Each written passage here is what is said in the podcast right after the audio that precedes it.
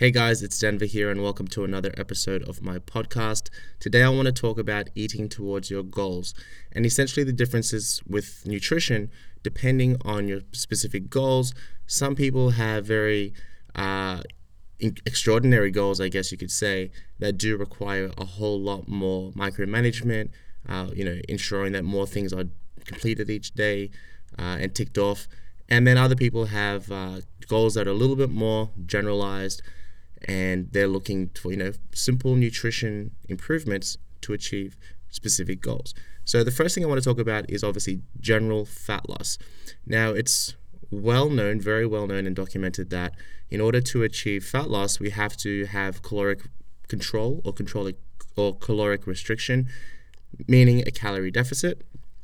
And we also have to weight train, and eat enough protein. So those three things are going to ensure that we maintain the muscle that we have through the weight training, we maintain the muscle that we have through the protein consumption, but we also lose body weight, total body weight, most of that coming from body fat by being in a calorie deficit coupled with the high protein and the weight training. If you are in a calorie deficit, so you're restricting your food intake, but you're not doing weight training and you're not eating enough protein, you can lose some muscle mass at the same time, and you might become a smaller version of your current self, which is never really anyone's goal. So let's keep that in mind. Keep your protein up, weight train, and be in a calorie deficit. Now, when it comes to micromanaging things for general fat loss, you don't have to track and have a goal, I guess, when it comes to your carbohydrates and your fat. You don't have to micromanage and think, okay, I need to have this much monounsaturated fat today, and this much polyunsaturated fat, and this much saturated fat, and this much leucine, or anything like that. You don't have to really stress about these things. Essentially, just focus on the big rocks, which is protein, weight training, and a calorie deficit, and you will see fat loss. You will see some improvements. If you're not seeing the results that you expect, probably you're not tracking your food properly, or as a result of eating less, your body is actually making you move less as well because it's looking to maintain your current body weight. So we have to remember that there's a few things that come into play here. So we don't just look to restrict our food and that's kind of it. We have to realize that as you pull your food down, your body will have less desire to move. Therefore, you're burning fewer calories across the day. So we have to keep that in mind by obviously tracking your steps to help to offset that a bit, or we have to ensure that we maintain our normal standard output, meaning we move just as much as we normally would when we're looking to pull that food intake back. So that's very important because sometimes people will say, hey, I'm in a calorie deficit, I'm not losing weight, it's not working. Yeah, because you're sitting on the couch throughout the whole weekend or after work because you're so tired because you're not getting enough energy coming in, or you're tired from your weight training sessions as well. So keep that in mind as well. Energy output is just as important as energy input. And ultimately, general fat loss, high protein, weight training, and a calorie deficit. If you have some days that are higher carbs, less fat, totally fine. Some days are higher fat, less carbs, again, totally fine. But try to keep your calorie intake very similar day to day. So then by the end of the week, you know that you're in that deficit that you're aiming for, and there's no real stress around that. Now, if your goal is general health improvement, rather than fat loss, then we can't get around the fact that dropping some body fat is going to improve your general health. So if you're someone who's heavily overweight right now, carrying a large amount of body fat, and you said to me, hey, I need to improve my overall health, what foods should I eat? I would be looking at obviously giving you some suggestions around that, but clearly I would say, okay, let's as a priority focus on fat loss, right? So again, we'd be focusing on the general fat loss aspects. Because we do need to get to a healthy body fat percentage to improve your overall health. And then we would look at including a wide variety of fruits and vegetables, getting in whole grains, getting in enough fiber as well every day, and staying hydrated. So the simple basics around improving your health through nutrition is going to be obviously eating enough protein, as we always want to, getting in. I would say personally, I like to encourage my clients to have either a fruit or a vegetable with every meal that they consume. And that's actually very easy to do. So every time you have a meal across the day, just if you think about it for yourself, you might realize, hey, you know what? I actually almost already do that. If there's a meat or high protein lunch or dinner, then you're probably going to have vegetables with that. If there's a snack, you might have some fruit with that, or you should have some fruit with that. And having that as a general guideline is going to increase your vitamin and mineral intake, it's going to increase your fiber intake, it's going to make you feel fuller as well, and it's going to improve your overall health.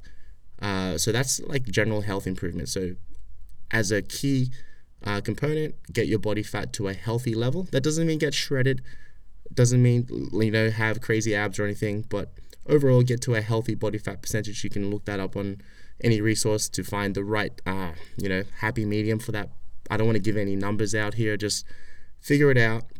Ideally, you want to see your waist getting smaller. That's a great indicator of fat loss and getting your body to a healthier state.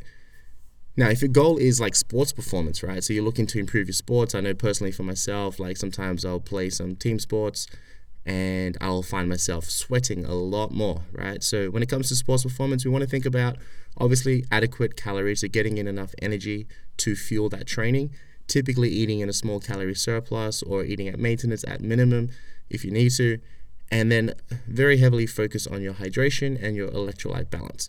So for me personally, I like to have things like Staminade, which is similar to Powerade or Gatorade with a better electrolyte profile, better ingredients. It's like kind of like the full spectrum of electrolytes. Having that whilst I'm training will help to obviously get those electrolytes back in, replenish them, and also increase my hydration through, liquid nutrition. So sports performance is like, you don't have to get too deep into that. It's really about adequate hydration, which is the biggest one because people become dehydrated very easily without realizing it, and then adequate total calories.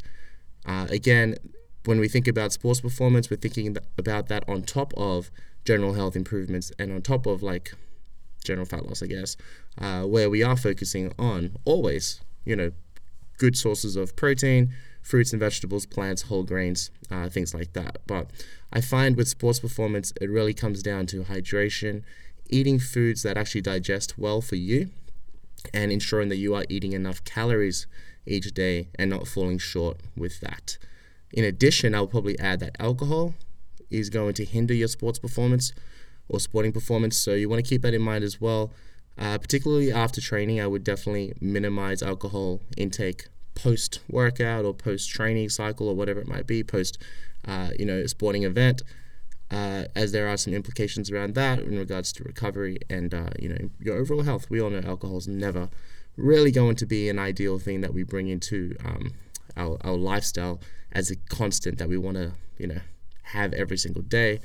But I guess there is an argument that some alcohol at some stages or some alcohol on a low to moderate intake is okay, and some people say it might actually be beneficial in some ways. But from a sporting performance perspective, we want to keep alcohol right out. Now, what if you are like a competitive bodybuilder, or your desire is to get on stage as a physique competitor, a bikini model, or a fitness model or something like that? This is when we want to start thinking about micromanaging things, getting in enough protein, obviously. Again, if our goal is fat loss in that endeavor to get on stage, which it typically is, then we have to ensure that we're in a calorie deficit, and we also want to ensure that we are tracking more things, more factors. So we are tracking your carbohydrates, we are tracking your fat intake as well. We are leaning towards healthier foods, foods that digest well for you.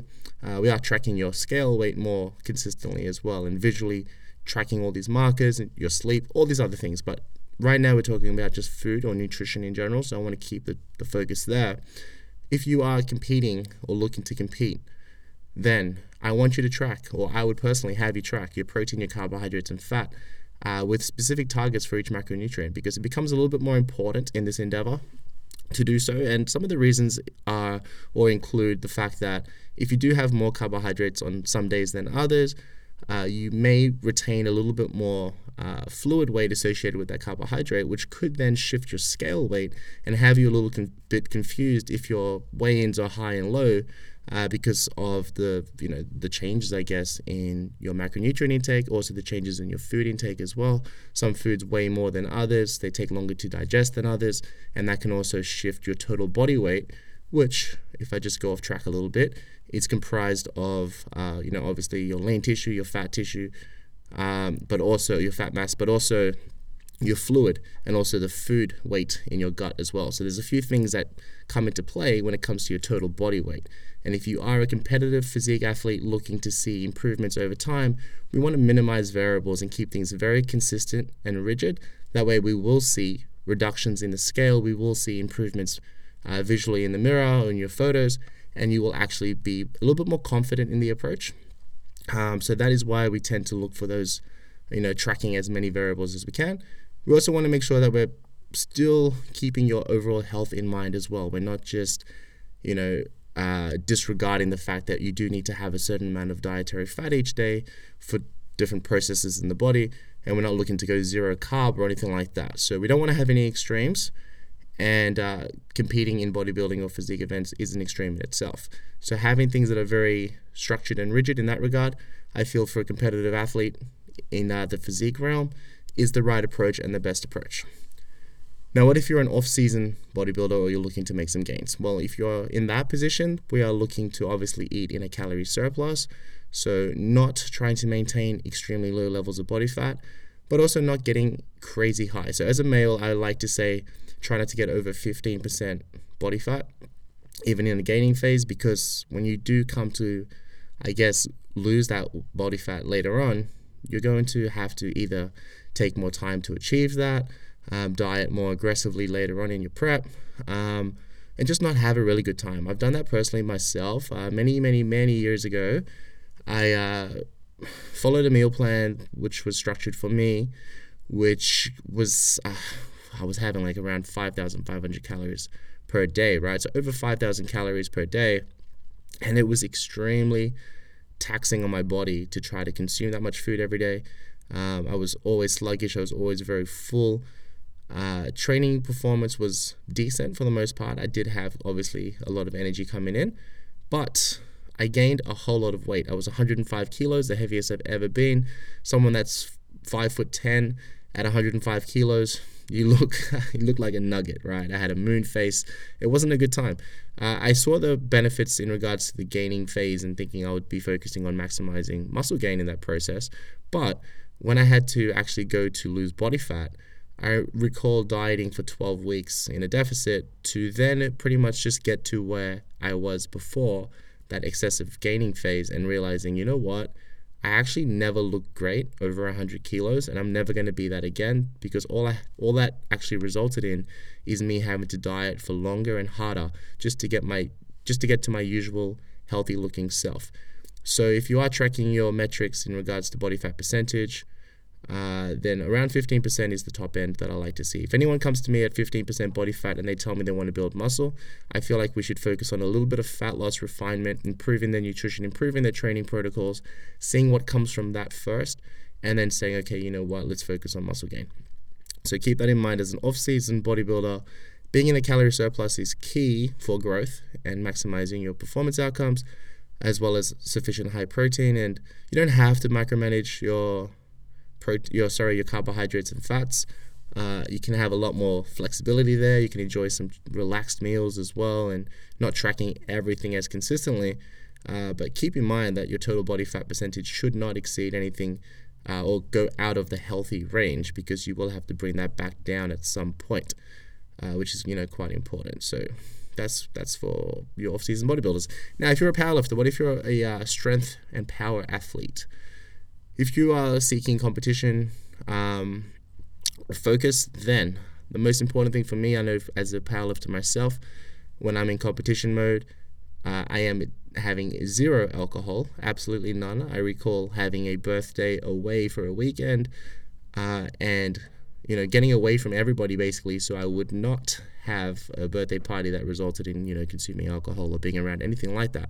So I, recall the last time I was a powerlifter or did a powerlifting competition, I was very, very focused on zero alcohol, sufficient sleep, which is not nutrition, but I need to touch on that, sufficient sleep every day, and then obviously sufficient calories and protein as well. So again, as a powerlifter, I don't feel like you have to have a specific carbohydrate and fat target. You can have minimums that you want to have per day and reach those minimums, but you don't have to. You can have some days where you have higher carbs, less fat, more carb, some days more fat, less carbs, but as long as you're hitting your protein target, you are eating sufficient calories to recover, and you're minimizing alcohol and maximizing hydration, you're going to be in a pretty good spot when it comes to nutrition. So the reason why I wanted to do this podcast is because I do get a lot of people saying to me, hey, do I need to track my carbohydrates and my fat and my protein, you know, and my total calories every day? Can I just track my protein and my total calories? And you know what? I went to a seminar in the UK back in 2015, and there was a lot of studies shown back then that there was no difference between a high-fat diet or a high-carb diet in regards to body composition. As long as your protein and your total calories were matched, there was no significant difference between the two. Now, some people would argue that more carbohydrates give them better energy, they feel better, they perform better, they sleep better, things like that. Other people might argue that higher fat makes them feel fuller for longer and they prefer to do that. So it's an individual consideration or preference right there. And I think the studies in that regard was mostly, well, what I took from it mostly was the fact that, hey, you don't have to have a low-carb approach for fat loss. You don't have to have, like, you know, a ketogenic approach or anything like that, or you don't have to have as much carbs as possible and drop your fats as low as possible, you know, for performance in the realm of fat loss and, you know, calorie control. So it gives you a little bit more flexibility, obviously, and a little bit more enjoyment. And I think that whilst we do focus on protein and total calories as a priority amongst most individuals, you know, based on their typical goals being fat loss and general health improvement, it is still good to have a healthy minimum in regards to carbohydrates and fats. And it is also good to have a goal each day with these targets. I know some people that I work with, I'll say, hey, just hit your protein and total calories and get in fruits and vegetables per day.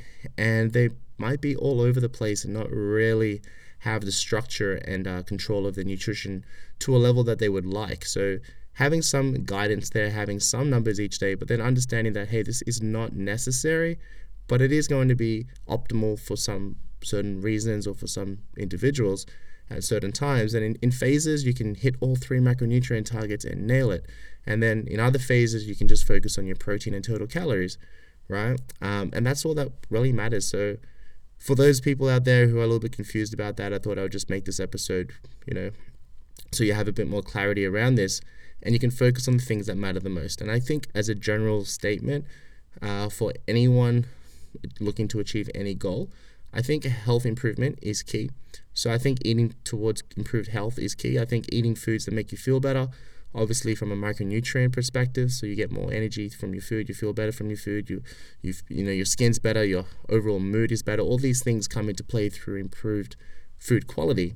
Having that at the top of mind, obviously, sufficient hydration and eating foods that you enjoy would be the most important aspect. So getting in protein, fruits, vegetables, whole grains, and hydration. It sounds like a lot, but doing those types of things as a general guide or general goal each day would be key. And then tracking these things to ensure that you're reaching certain markers in way of a calorie deficit for fat loss, in way of sufficient calories for performance improvement or weight gain as an off-season bodybuilder. These are the things that we really have to focus on. So hopefully this podcast was informative today. As always, I like to try to keep it under 20 minutes, which I have nailed, which is amazing.